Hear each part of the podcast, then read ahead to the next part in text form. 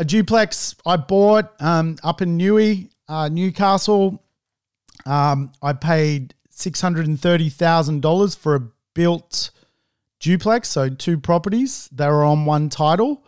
I split the title. I paid the registration costs. I split the title. I created two titles, two properties, two houses side by side. The value of the asset went from $630,000 to $830,000. So I made $100,000 on each home.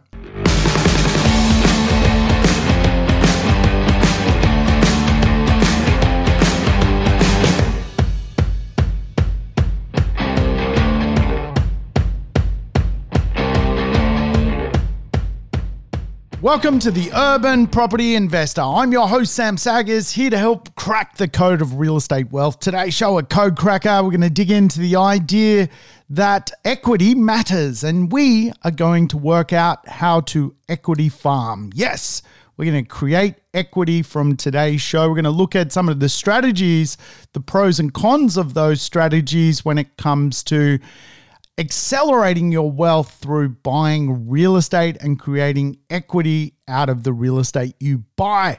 Everyone's looking for this little secret sauce, which is often called inherent or instant equity. Can we make money by adding value to real estate? Today's show is all about the idea that strategies matter in real estate, and I want to give you my 4X game plan when it comes to buying real estate. Well, we're going to go into a component of the 4X growth plan to discuss how you can create equity. Hey, I tell you what, if it's your first time tuning into the show, you have come to the right place, because this show is all about tips and strategies on real estate. And of course, all my episodes I've done are lessons on real estate, so feel free to go back if you like. And as listeners know, make sure you play the show in double speed. I don't sound crazy or like a chipmunk. I think it's important to get your life back. You don't want to spend the next hour with me going slow, so speed me up. Hey, guess what just happened to me? I just fell out of a tree. Yes, I was practicing neighborhood parkour, or parkour, however you say it in French, which is the idea of jumping around.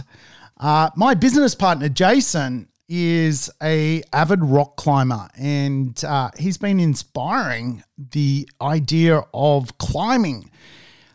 He has a goal, actually, to commentate at the 2032 Brisbane Olympic Games as the commentator for the indoor rock climbing sport, which is just amazing. Like, I think that's just awesome that, you know, he's going down that road. He's so into it. In fact, he's getting gigs at the moment, basically with rock climbing federations to commentate on, all sorts of rock climbing events. So amazing. And he inspired my climbing. And yes, I was telling my wife, as a youngster, I was a monkey. I could climb anything.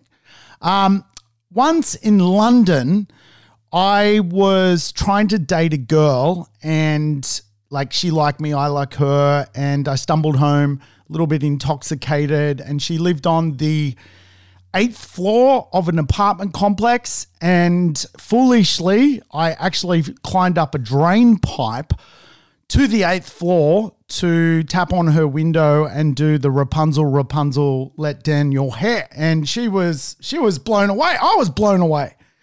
In fact, by the 5th floor, I was like, what am I doing? This is crazy. I can't go down. I can only go higher. So I thought I could still climb. And I was showing my wife my climbing abilities and actually fell off a tree. So I've got this massive bruise on my leg. I mean, I'm like so sore, like my leg's blue. So I can't climb. My business partner's a climbing commentator, and today's show is about creating your own equity, which I think is absolutely one of the puzzles when it comes to property investment. Now, I will caveat the idea of creating equity kind of sometimes fools people into doing unnecessarily real estate deals. I think the idea that, you know, we can buy something, make a little bit of money is so attractive to people, but never underestimate the value of long-term investment. In fact, I think a lot of people cheat themselves out of the opportunity to make a lot of money out of real estate by overcomplicating it with doing extravagant deals, which just put them in a position where they own kind of blunder real estate. It's not always the case, but we tend to, I guess, underestimate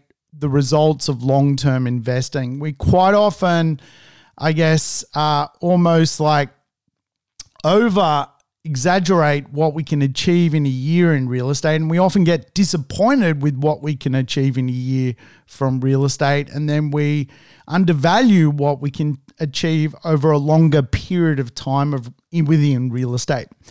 So it's very common in real estate to adopt a buy and hold strategy. I'm a big believer in buy and hold real estate because if you track the mathematics of real estate, it compounds on itself. So the longer you typically own a property, the longer the compounding effect of that real estate ownership generally equals a result from real estate. And, you know, I often hear sort of people go, well, you know, I just bought a property 2 years from now. Did I buy the right property? I haven't got the results straight away from the real estate. You know, maybe I bought a dud and, you know, even on sort of podcasts and things like that, you often hear these kind of commentaries around, how the purchase went. And I think, you know, a lot of it has to come back to the person, not the property. You know, property is technically pretty reliable. What's not reliable is people. People looking for a result out of real estate in 6 months, 12 months, 2 years. It is possible, but, you know, do you base your business plan on that? Because real estate is designed to be slow and cumbersome and take time. Areas take time to evolve. Properties take time to grow. So, you know, if you are holding on to a property and it's a good property and it's been 3, 4, 5 years, it's pretty normal to get, a moderate amount of growth, but over 10 years, 15 years, 20 years, an accelerated amount of growth. And the simple reason is compounding interest. Compounding capital growth, compounding results on the real estate. So never underestimate long-term investment. But today's show is about the idea that making your own equity can be a thing in real estate. And so I like to break down my own personal investment. I'm very open about this, that I personally like blue chip real estate, which is my backbone capital growth real estate. I teach the 5 properties plan. Like if we can get 5 really good located properties, really good property types, we're well on our way to financial freedom. It doesn't really matter if we bought the properties well, if we paid 10% below what they should be, or we made 10% equity from renovating or whatever it may be. Over the long term, if you just buy really good A, B grade real estate in good suburbs, that is going to outpower anything you can do from an add value point of view. So I teach the principle, I guess you could call it the property trifecta. We want blue chip assets, then we want cash flow assets, which is just a simple conversation that as we evolve as a property investor, as we evolve over time as a property investor, we quite often don't need growth anymore because growth is air and there is a point where you can't recycle that growth. Quite often, though, what you need is cash flow, income producing real estate which pays a return. Positive cash flow properties. Now, again, positive cash flow properties quite often conjure up the conversation, well, to find positive cash flow properties, you have to go to low growing marketplaces where nobody wants to live and get a high rent because there is no real estate that is, you know, genuinely nice in those areas. So if you own something half decent, you're going to get a good rent. That is very true, but that is not a good strategy. What is far simpler in today's marketplace is to find hotspots when it comes to things like Airbnb, and make sure you redirect your cash flow. I mean, a big part of my journey has been buying assets whereby I can change the trajectory of the cash flow of those assets within 2 weeks. I can literally put a furniture pack in those properties, get them established on Airbnb. Within weeks, I'll have bookings coming in, and within 6 months, I'll probably be in full flight with those assets, right? So dividend cash flow today from the urban world can come through the digital economy, the shared economy. Doesn't need you to take huge risks anymore to go out to weird mining towns to find positive cash flow properties. And of course, the final part of the trifecta, if you like, is what I commonly do, which is basically syndication. So team up with other people, we joint venture, we develop, and we flip properties, doing it that way. And the reason why joint ventures are better, I think, than going it alone is you're just capable of getting exposed to bigger deals with far less risk. You know, the idea of me personally going out and spending $10 million on a development site by myself, I'll be honest, that kind of scares me. Doing it with 20 other people kind of doesn't scare me because it's safety in numbers, but it also allows you to buy much bigger and better deals where, of course, the add value of those deals is superior than poking around with a hammer and a nails and, you know, replacing a kitchen bench top. So I do it that way. That's just the strategy I've built for myself. I help other people do it. I do blue chip real estate, backbone. That's your backbone. I buy that real estate so I can change the trajectory of its cash flow using income producing ways like short stay, executive leasing. The cash flow is superior. Then, of course, with my spare equity, which I can't leverage, I basically joint venture with other people and buy real estate with it. Big real estate, big deals. Big deals equals a far superior result when it comes to real estate. Now, remember, when we're going through a journey as a real estate investor, there's kind of three parts to the puzzle. There's your acquisition phase, which is all about your buying power, how much your LVRs are. It's about acquiring real estate. Then you go into a period of consolidation. This is where you typically pay down debt, sell down assets, and change the trajectory of your cash flow. And of course, then if you go through this transformation of time, 21, 30 years, you'll get to this period of lifestyle from real estate, where your home is paid off, where you've got some cash flow rolling in from the properties you have purchased, and potentially you've got lazy equity, which you're doing things like teaming up with other people and doing some trading or flipping of real estate. I like to do that through armchair developing, right? Now, remember, guys, I teach this principle called the Forex Growth Plan. It's a simple plan. You guys have heard it many times. You buy well, you choose a good location, great marketplace, nice and safe, and you use behavioral strategies to get more growth from real estate. Things like the principle of, a really good community, great elevation of a property, views on a property. This is kind of all the behaviors that come into real estate, what people want from real estate, the emotional part of real estate. Now, if I was to analyze out of 100% how important deal making is as opposed to a great location, great market, or the behavior of real estate along the journey, adding a lot of value to the real estate. I would say doing a deal is actually the least important. It is the least important. However, it is probably the most sexy to talk about, hence why it attracts a lot of people when it comes to eyeballs. Like if you look at lead magnets out in the real estate marketplace, a lot of it is like big deals, discounts, do a knockdown rebuild, build for profit. All these buzzwords are kind of the language around deal making. And for good reason, because, people quite often want instant success, instant gratification. And real estate really doesn't do that. But,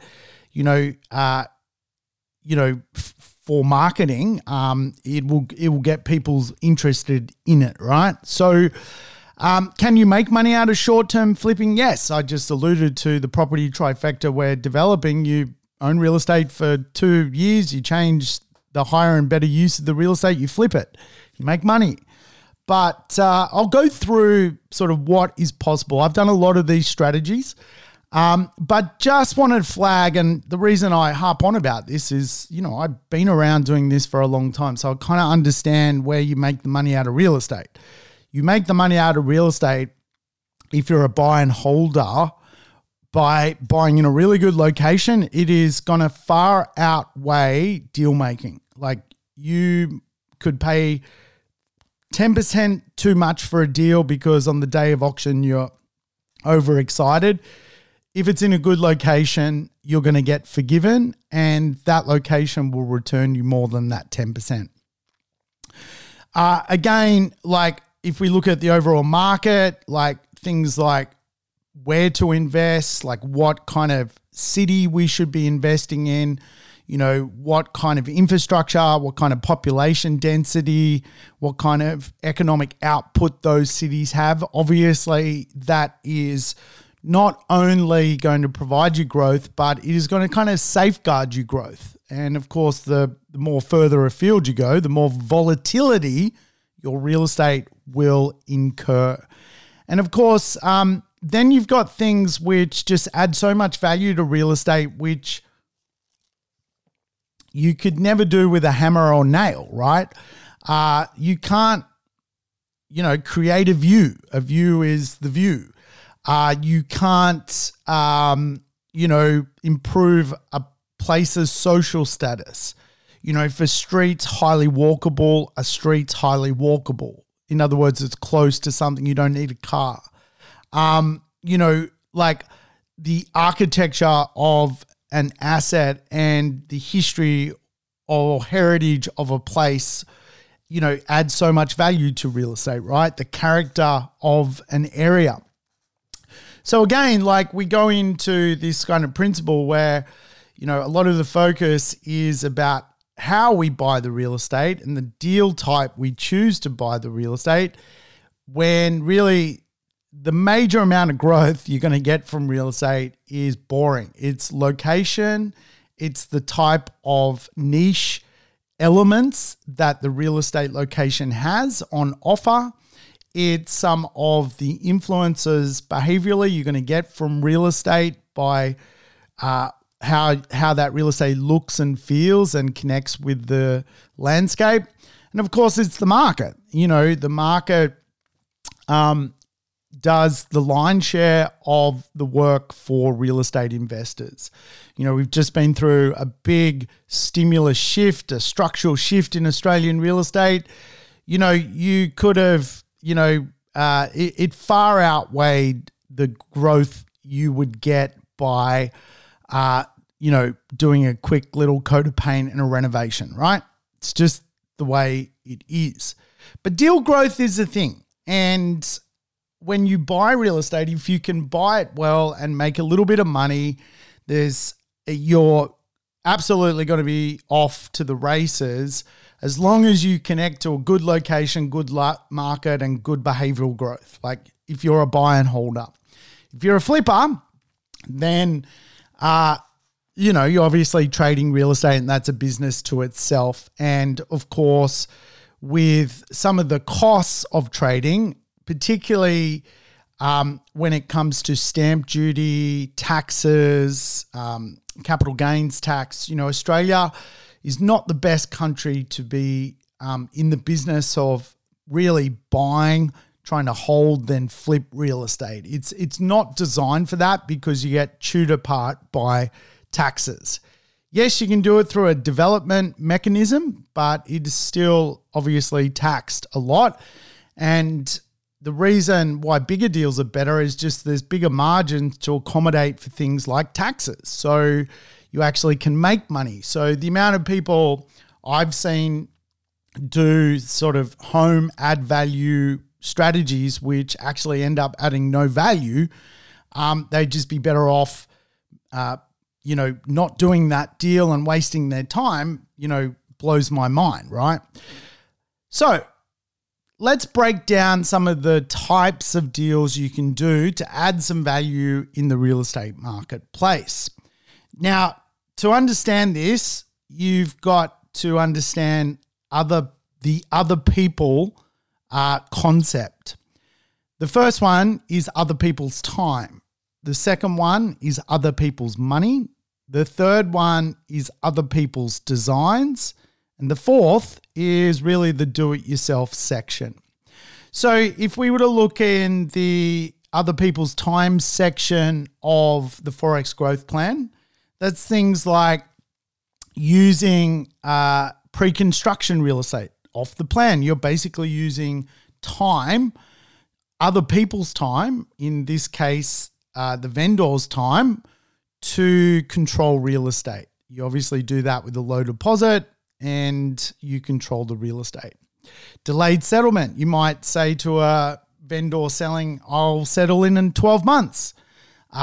Again, the purpose of time is you would do that if you thought the market conditions were going to improve. Delaying the settlement. Land banking, again, like a lot of real estate out there is really land value only. And again, for a lot of property investors, if they can control that land before they have to activate upon it, before they have to build on it, and they've got a long period of time and the market is going in the right direction, it's obviously a way to squeeze value out of real estate. And so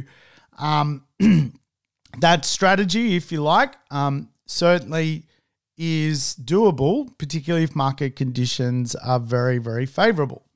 When market conditions are kind of not favorable for time, you generally use other people's money to add value to real estate by buying it.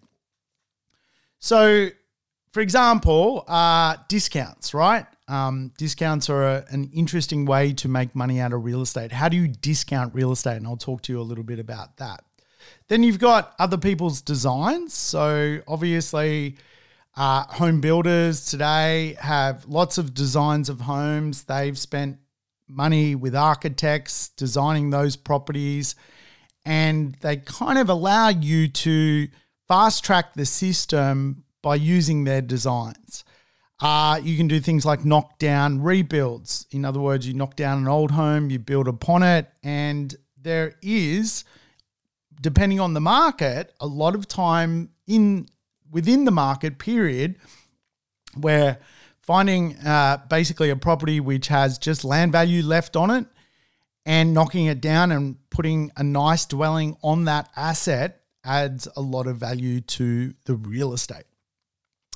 So obviously other people's designs is an important one. And there is another one, which is basically other people's relationships. So JVing, armchair developing, this is kind of what I do, if you like. I sort of work in that space, is like, where can I find a team of people where we can all create a relationship together, we can joint venture together, and we can add some value to real estate together? Because as I say, like, you know, if you want to buy some good real estate, quite often it's in the millions, you know. Even if you wanted to do, for example, a renovation on a $4 million luxury home, spend $1 million, pull a sale, you know, at $7 or $8 million, you're going to need other people to do that with. Like, for the average person, that's just not possible by themselves. So other people's time,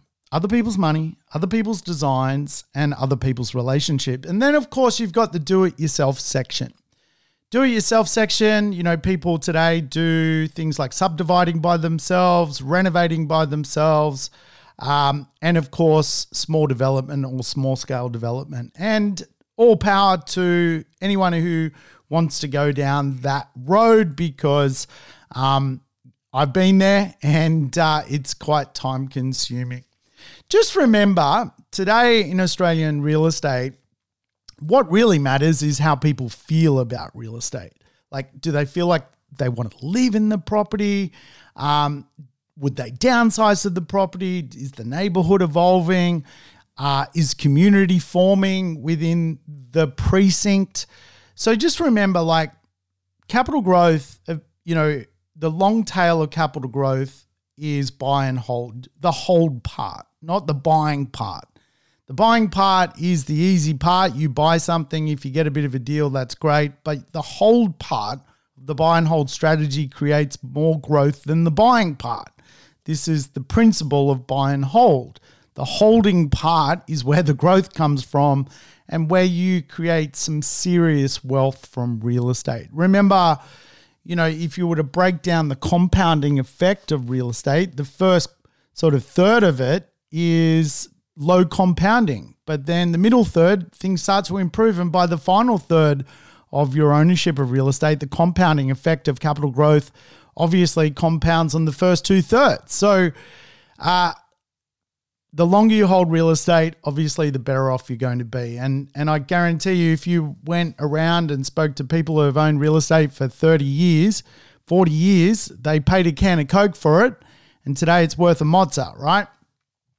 So let's go through some of the strategies. One of the first strategies, which is really common in Australia, is to want to do a renovation. And renovating for profit, if you like, again, has this kind of concept that, well, I can do this from an armchair point of view. And it's not necessarily the case, right? Like, a lot of people who are successful renovators have given up their full-time job to become successful renovators. In other words, let's say they were earning $120,000 a year doing a job. Now they don't do that job. They never liked that job.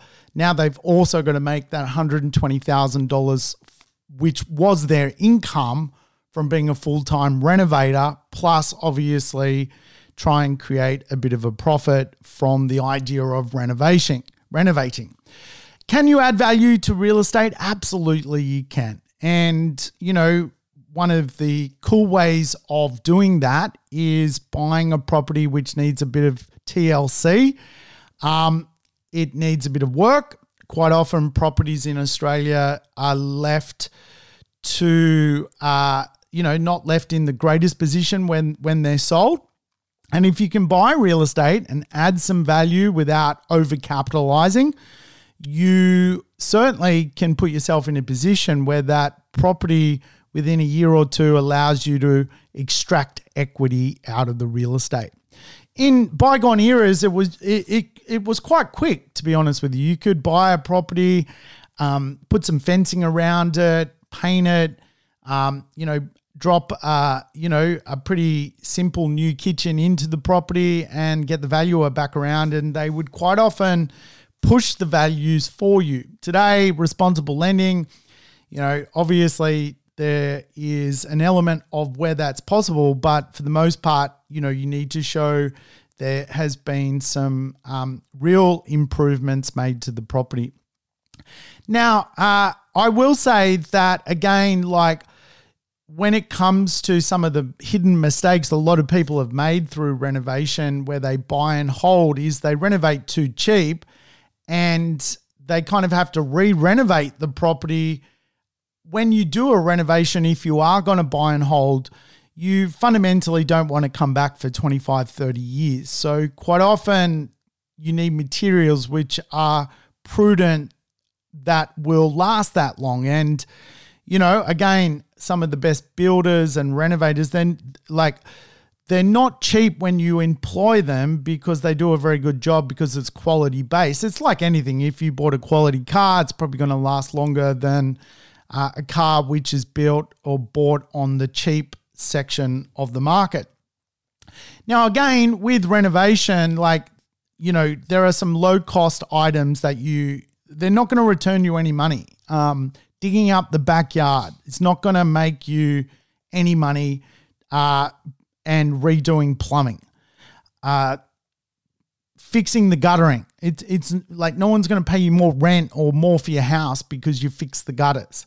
So again, like when it comes to renovating, there's kind of like these items which add no sense to your back pocket. And so you've just got to be mindful. Large renovations can be quite structural. They're more like a development.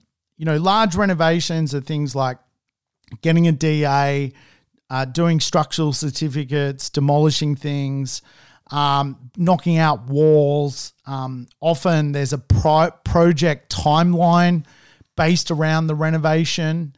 You know, often you're doing something which is basically a knockdown rebuild, but because the property itself has some character form, you're kind of keeping that. So again, like this is where you're starting to spend hundreds of thousands of dollars, $500,000 sometimes on large renovations. And again, a lot of people put themselves in a position where they've renovated so well, but it makes them no money and actually they lose money. And as a buyer, if you find the overcapitalized asset and just pay for it without having to do the renovation, you can actually make more because the building itself has inherent value from the renovation. So one tip I teach people to look for is overcapitalized assets where the building quality is really, really good based on someone else spending way too much on a renovation. So the replacement value of that asset sometimes is actually cheaper to buy without actually doing the renovation. It's an interesting twist. Of course, cosmetic renovations are something that all property investors do. Cosmetic renovations are just simple stuff. You know, your property manager could probably handle it for you. Paint, liquor paint, you know, curtains, blinds, lighting, flooring, that kind of stuff. I mean, it doesn't need a skilled approach. Generally, what you would be doing those renovations for is to tidy up a property if you were going to sell it, but also tidy it up if you're going to look for more rent from the real estate. So again, like I'm not a fan of large-scale renovations just because I think it can put you in a place where, you know, as an investor, you don't have a fixed starting point. Like when you're renovating, sometimes you think, well, we'll start with the kitchen, and then you pull out the kitchen and then you find a problem. And then it's kind of this Pandora's box effect, if you like. And of course, people who do these type of renovations love where they live. They're generally done by owner occupiers. And again, you just let the owner occupier do it all, overcapitalize. People will overcapitalize as owner-occupiers because they want to enjoy where they live. And then if you can be shrewd, you can just buy their inherent value from them by looking and understanding when things were renovated. So it's kind of a much easier approach, I find, than getting out and about, you know, trying to project manage a large-scale renovation. Of course, you know, the liquor paint, the coat of paint, better landscaping, nicer doors. Like there's simple things you can do to add value to your real estate. You might make a bit of money, 50, 60, 70, 80 grand. That's great. As long as you're doing it in a location where you're going to get future capital growth, that's perfect. And you don't want to renovate stock which is dying. That the market basically goes, well, why did you just renovate that property? Like, you know, should you should wreck it. You should put the wrecking ball through it because, again, you're just throwing more good money after bad. So I would be, very, very wary of the idea of just, buying a property and then sitting at your laptop trying to renovate it and extract equity out of it with the hope of, somehow retiring. Now, personally, when I renovate, I use the 4X growth plan, but I create the 5th X, which is I buy a property, I buy it well, I choose a good location, I choose a good market, I choose behavioral growth, and then I renovate. So 15, 20 years later, I'm coming in to recycle equity, knowing that the real estate has always already performed, knowing that I've seen my real estate double in value over a period of time, a cycle, and I measure a cycle over 15 years. I've owned the real estate for 15 years. It's the end of the cycle. Then I rebirth the property. I renovate it, I improve it, and start the cycle again, right? So, an example of that is a property I bought here in Sydney, Dulwich Hill. I paid $415. Today, it's worth over $1 million, right? So I bought it well. I got a discount when I bought it. The market was saying it was worth $480. I negotiated at $415. Location growth, back in sort of 2011, 12, the location really started to take off because the light rail was connecting Dulwich Hill to the city. It's like, 8 Ks to the city. So then, I went and got location growth from this asset. So the location was giving me more growth. And sort of by 2016, I'd had around, the property had gone from sort of 415 to 750. And of course, the market was growing during that period as well. And because the real estate was located on top of a park, when the market slowed down, actually people were still interested in my property, my neighbor's property, because behaviorally I'd bought a third place, a green space. By 2018, the property was worth $825. And of course, off the back of the most recent boom, we're well over $1 million. But again, the renovation that I've just done, I just basically did it in 2021, was because the property had doubled in value and I'm starting the cycle again. That's the concept. So the next way, or another way you could look at adding value to real estate or buying a property and extracting value out of it, is subdivision. Subdivision, of course, quite often we conjure the concept of buying a block of land, a large block of land, subdividing it and turning it into 2 blocks of land, which is true. Sometimes a lot of Australian real estate, the quarter acre block, if you like, the way it's shaped is it creates battle axe blocks. In other words, you can buy a property if the house is positioned perfectly and there's a way to get out into the back of the property and create a driveway through to the back of the property, there may be a spare block of land. Now, probably about 20 years ago when I was investing, there was a lot of big blocks around in urban areas. And today, there's a few around, but less than what there was because obviously development control plans have changed over time. When I was growing up, the quarter acre block was a thing. Today, people are building on blocks of land, 200 square meters. So, the idea of buying a property and subdividing it is possible, but you've got to look for large land. And of course, that local council area has to obviously confirm that you can actually turn that block into its own individual title. Now, the simple concept, if you're not following along, is you just buy one property and then you turn it into 2 properties, or you buy one property and you turn it into 3 properties. So you're kind of giving birth to properties.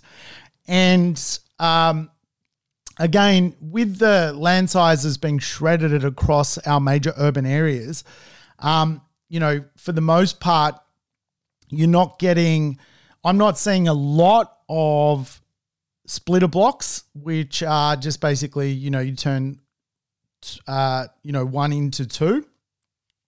And this is why sort of an armchair would develop now, because all this stuff kind of ran out. And now, you know, I've got to buy basically a huge hectare site and turn it into, you know, 20 blocks of land. Like, that's the only way to do it, because there are large parcels of land out there, but they need, you know, a bit of workmanship to work through.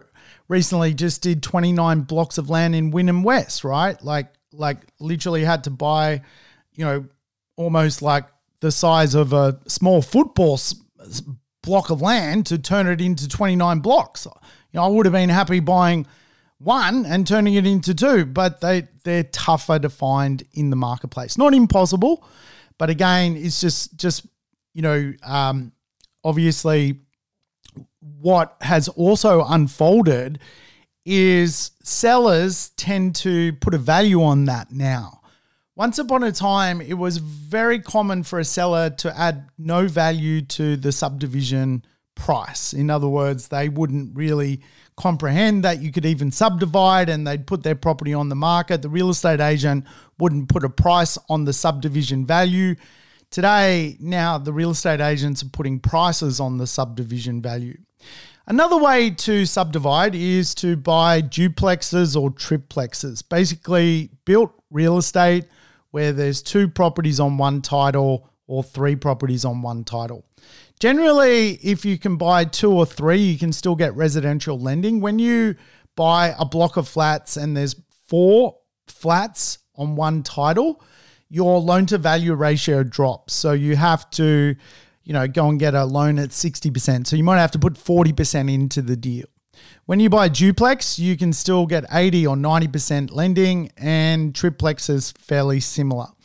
So, you know, I was looking at a fourplex today.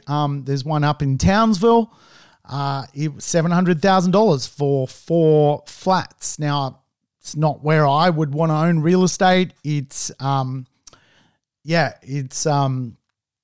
you know, location, market, behavior probably doesn't tick the boxes for me.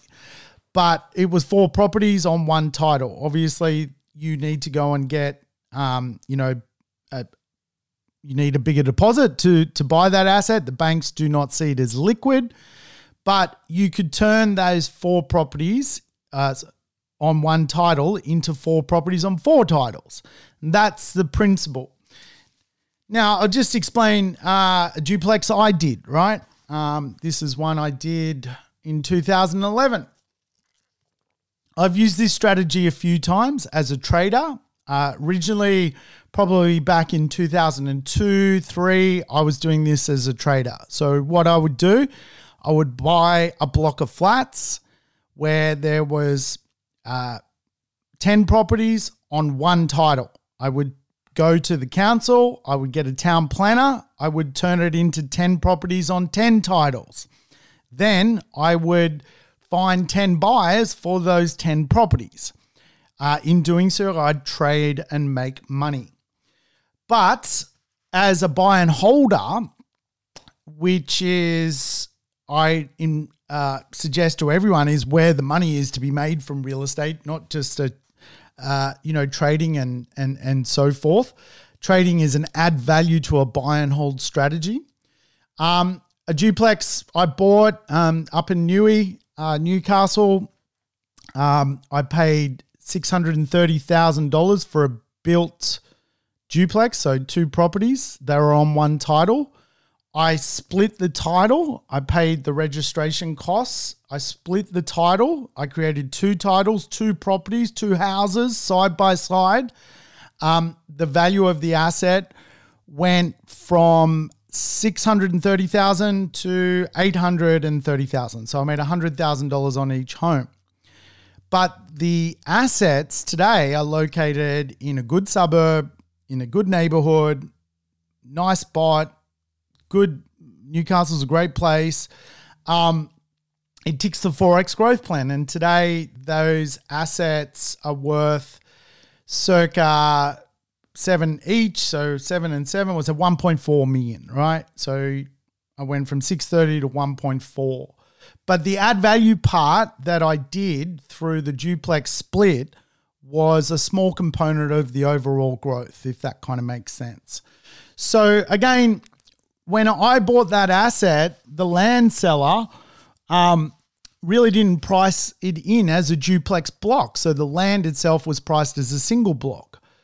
Now, what is quite common in the market is the seller is onto the fact that you can put two properties there, so they put the land price up, so the deal doesn't work anymore. This is the problem with some of these deals in the market at the moment. So you've just got to, understand that some of this stuff is a little bit trickier. You know, if you're going to play this game, you've got to have good funders, good solicitors, good surveyors, town planners, council. You probably need God too. Like it's a bit of work. It's a bit of work. The old days though, this is the way things used to roll. So for a lot of do-it-yourself people, they love the idea of developing because developing is the principle that you fast track what you're doing, right? But for a lot of people, they trade, and really they should hold the real estate. Like if you can develop, you can pay wholesale for real estate, not retail, right? That's as simple as it has to be laid out. You can pay wholesale, not retail, because you are the person providing the real estate. And remember, developing is just about extracting the highest and best use from property as an investment. Now, if you think of orange juice or you think of oranges, I just gave away the punchline. What is the highest and best use of an orange? The highest and best use of an orange is worth, 20 cents. You juice it and it's worth $2, right? You put 10 oranges together, they're worth $1. You juice it, you're selling that orange juice for $10, right? It's the same principle when it comes to developing. And obviously, when it comes to small development, a lot of people start out with things like duplexes or subdividing or structural renovations. And that's kind of their groundwork, if you like, for developing. But developing carries risk. There is a lot of risk in developing. There is all sorts of things you come across, like councils want you to get the frog survey. What do you mean the frog survey? Oh, there's endangered frogs near that site. Like stuff that you wouldn't comprehend even exists when it comes to going through a development checklist. It is an extreme game. Now, one development I bought was halfway through completion. It hadn't been certified. So back in 2008, GFC hit, some developers choked. I picked up a block of 5 down Wollongong Way. The developer basically hadn't had the asset certified. I picked it up, and at the time, to borrow the money to do that development, the interest rate was 18%. 18%. So again, like for a lot of people, going into that place where you're borrowing money at 18% is bananas, right? Like that is crazy. Like, people shouldn't do that if they're tolerance to money does not make, if their tolerance to their financial wealth is in its infancy, you don't go and do things like that. But obviously, I'm a professional property investor. I go out, I borrow money at 18%. I take this development. I'm trying to get it certified. All of a sudden, I'm finding all sorts of problems with this thing. By the time all was said and done, properties finally get titles and registered and people buy them. Like I'd lost, a considerable amount of money. And again, like I tell you that story because for everything you try and do to extract equity out of real estate, there is a risk. And certainly not always do deals pay off if you're going to try and buy real estate with the plan of extracting equity. I guess one way I think is a good way to try and extract equity out of real estate is delaying the settlement. And there's pros and cons to doing that. You know, quite often off the plan is one of the ways to do that. And I'm good at off the plan. I actually think I'm quite good at the process of buying pre-construction real estate. Like I just keep it simple, you know, choose a really good location, really good street, find something interesting to the market, a nice architecturally piece of real estate. Just make sure it kind of mathematically makes sense. Make sure it's priced in line with the secondhand marketplace.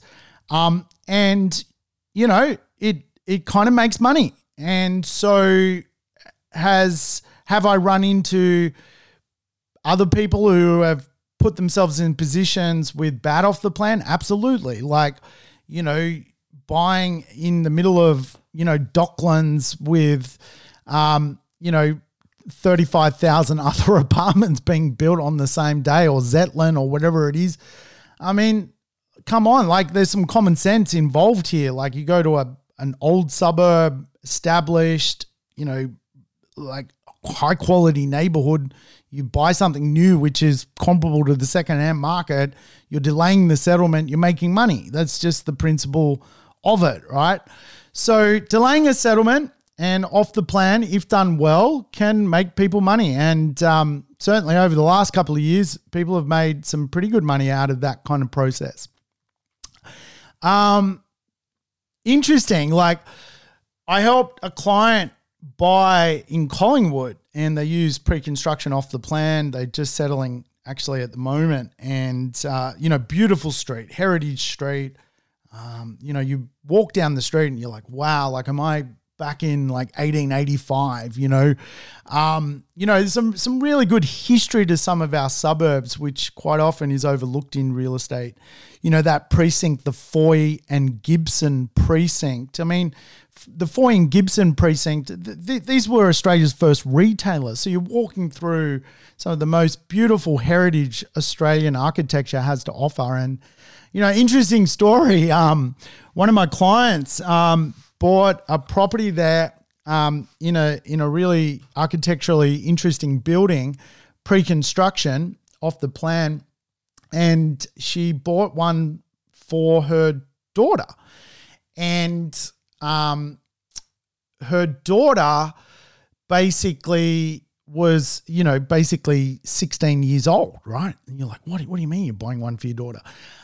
In Victoria, you can nominate a contract. So in other words, if you're unable to settle, but you have someone else who can settle, you can sort of pass the contract on to that person without stamp duty implications. So it's called a nomination. And so the mum basically for the last 2 years has been teaching her daughter about money while this building's being built. And the daughter has been asked to save and put, you know, her pocket money away and be responsible. And lo and behold, the property obviously registered. The nomination from the mother to the daughter occurred. The daughter, in her 18th year, albeit with a personal guarantee from the mother, is now the proud owner of a rock star property. And you think, wow, like 18, like how blessed would we all be to go through that journey and learn about money at such a young age? Like we all leave the school system financially illiterate. This kid is now owning an asset and, you know, has learnt the power of good money behavior. And on top of that, the real estate has gone up. So she's instant equity at 18 years of age. I think we could run a case study on her, come back in 10 years and see what it's all about. I think the simplest way to add value to real estate is just buy the damn stuff well, right? Just pay a good price for the property. You know, there is so much real estate which is priced in favor of the buyer instead of the seller. If you just, you know, I'd rather get, you know, a $50,000 discount than try and do a $50,000 renovation to make $50,000. Like, I would just simply prefer to use negotiation rather than a hammer and nails. Like, that's just the way I am. Call me late. I just fell out of a tree. Like, how am I going to renovate, right? And again, it's not to say, you know, particularly if you're like a chippy or an electrician or something, you know, you're probably really good at that stuff. I'm like, my hands are like lady hands, like they're beautiful hands. They've never done anything. So, you know, I'm not doing that stuff. It's as simple as that. And so, you know, there's people who are better at that than I am. And if that's your vibe, go find those people and make sure you listen to their podcasts. I'm just briefing you, and a lot of that is based around my personal experiences. But I love discounts. I love like the idea that a vendor, you know, is going through a tough time and you can get a better price. I like the idea that there is financial stress in the marketplace. There is overcapitalized real estate in the marketplace. There are people bridging, buying and selling. There is stock that needs to be moved. There is all sorts of ways to price real estate and extract value out of it without necessarily, you know, paying too much for it. And, you know, just simply a good price, coming back a year later, re-examining that price. There's equity to be created. And again, like, we're trying to measure this. We want to put equity in. We want to pull equity out. You know, we put $100,000 in, we secure the property. When are we going to get that $100,000 out to put into potentially another property? Will we actually be able to service for another property? These are all bigger questions than today's conversation, but certainly this is how the Australian investment real estate market generally works. You buy real estate, once you can extract equity, you move that equity and you buy more real estate, or you do something else with it, right? The next way to extract value out of real estate is something I like using, amalgamations. Yes, amalgamations. Instead of dividing real estate, you put real estate together. You marry it. You basically create a little marriage. So of recent times, personally, I'm doing one of these where what I did was I found an off-the-plan building, which I really, really liked. It has the most amazing views. Like, it is just, behavioral design is just off its head. You know, obviously with an apartment, if you can get a view line, you're going to make money, because that's the advantage of an apartment, you know, is quite often the view line. So I bought a 1-bedroom and a 2-bedroom.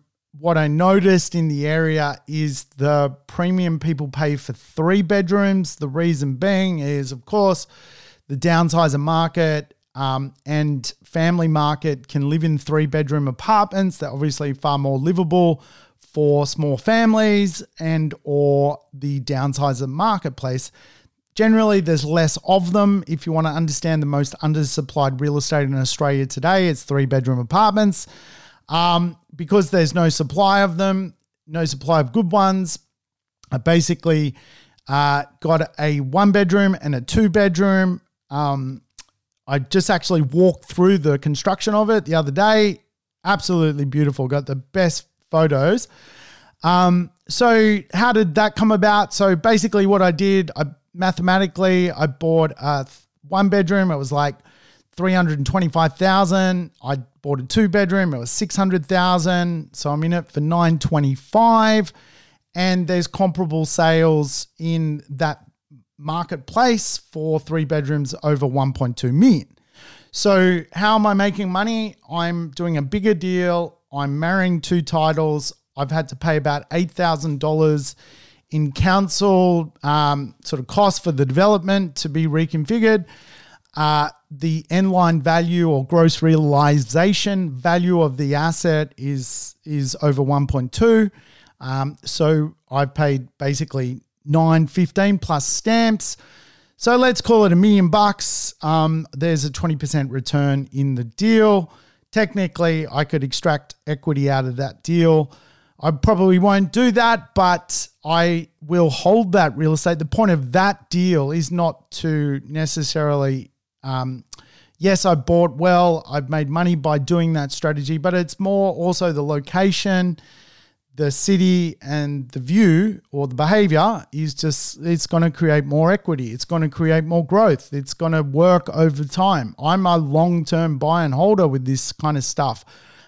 So for me, yeah, I made money doing the deal by amalgamations, and there's ways to do that as well. So again, I think it's easier to do it from a startup concept rather than buy one bedroom and a two bedroom and existing scheme and knock out a wall.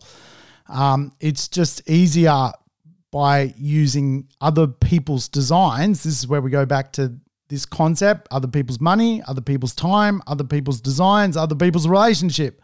I just use other people's design. The architect and draftsman of the seller.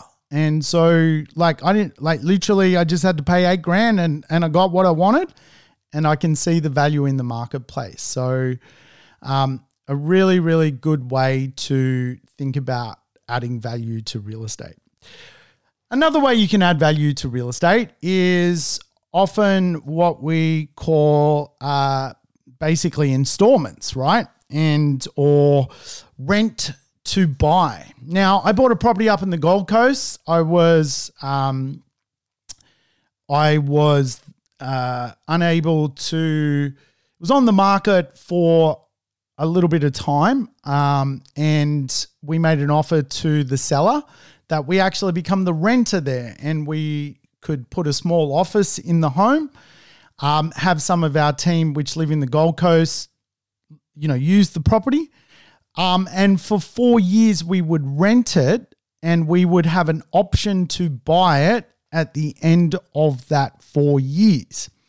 Now, the cool part about that deal was, yes, we rented it at market rent. We paid extra installments so that the seller basically ended up holding a 20% deposit. So at the time, we couldn't afford to buy the property. We had no lazy equity floating around. So we decided, well, how about we rent the property and we put in trust, 20% deposit over a 4-year period, plus pay the seller rent. And they agreed. And 4 years later, we bought the property. And the property obviously went up in value because it was 4 years had passed. And the cool thing about that deal is our next door neighbor wanted to do an amalgamation on us and ended up amalgamating our asset. We ended up actually selling it. This was one I did as a joint venture. And we ended up selling it because we got a really good price based on an amalgamation, which is an interesting byproduct of that. Looking back, I think I should have held that one, but it was one way to do it, right? So there are ways to buy real estate and extract value using different ideas. And of course, one of those is the idea of options, property options.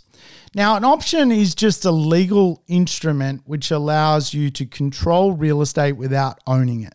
It's a very, very common in development, if you like, to option something and then take control of the real estate and basically, but not actually own the real estate.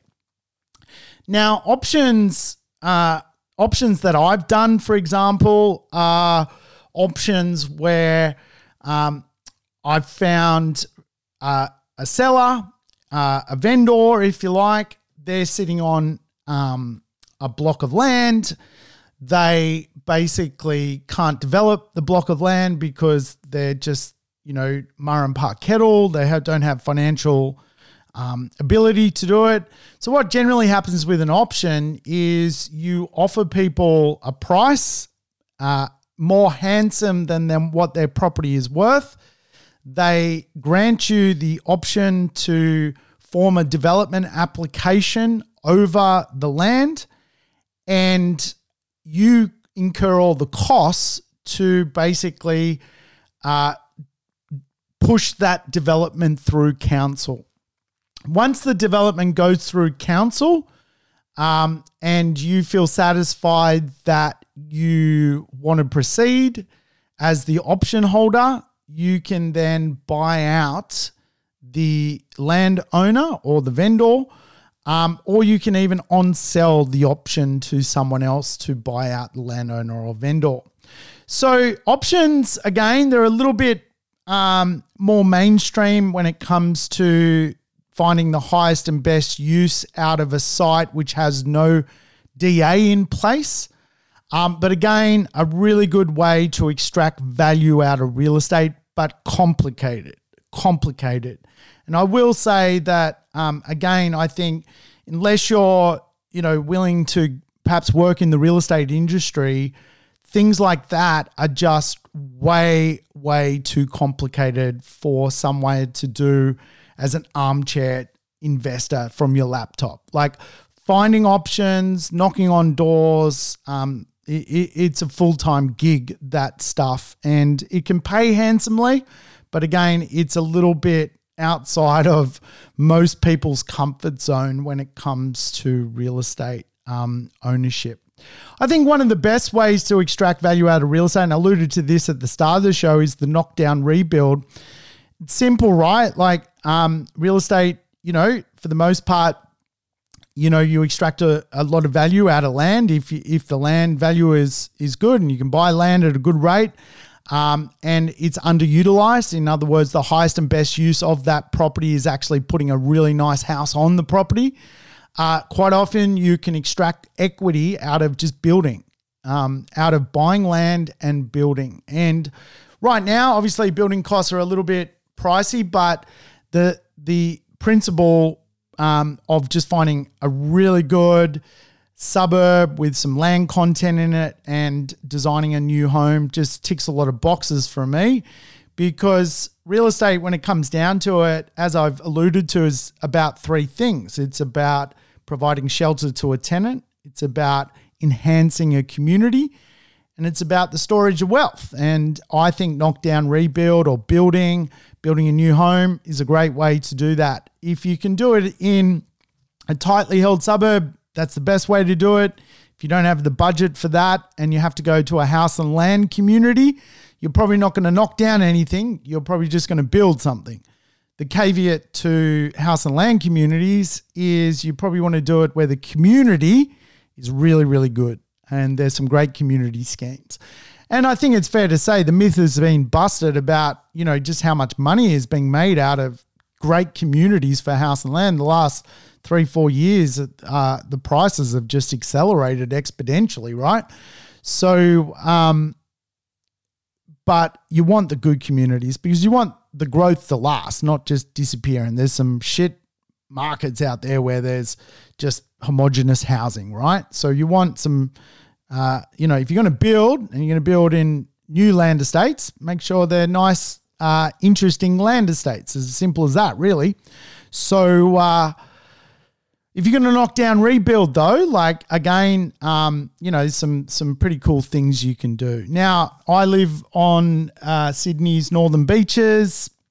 One suburb close to me, is a suburb Seaforth, You can buy, this is where big deals start to look attractive to me. Like there are some houses in Seaforth where you can buy an old property on a massive block of land for just under $3 million. You could spend $2 million on a build, and there is market evidence of an uplift of $2 million, right? So again, there are some extremes to this stuff, and I just point that out as to understand, generally I'm finding, and this is just what I'm finding, is that the bigger deals, there is this kind of trading profit. If you're in the millions, you've got margin. If you're starting out, you just want to, take it a bit easier when it comes to real estate investment, and you want some equity, you know, I'd probably just suggest just buy something, haggle a good price, make sure the location ticks all the boxes from a macro level, from a niche level, make sure there's some really good behaviours behind the real estate. It could be north-facing, and, you know, make sure it's a good market for long-term viability. And you're probably going to do what you want to do, which is extract equity to buy more real estate. Hey, thanks for tuning in to the Urban Property Investor. I'll catch you next time on a fun-filled show. And hopefully my injury, my tree injury, will have healed. Adios. Thanks for tuning in to the Urban Property Investor. To never miss an episode, make sure you subscribe to the podcast on your favorite app or on YouTube. I would love it if you could give the show a rating and share it with your friends and family. In between episodes, you can always keep in touch with me by connecting on social media over Facebook, Instagram, or LinkedIn.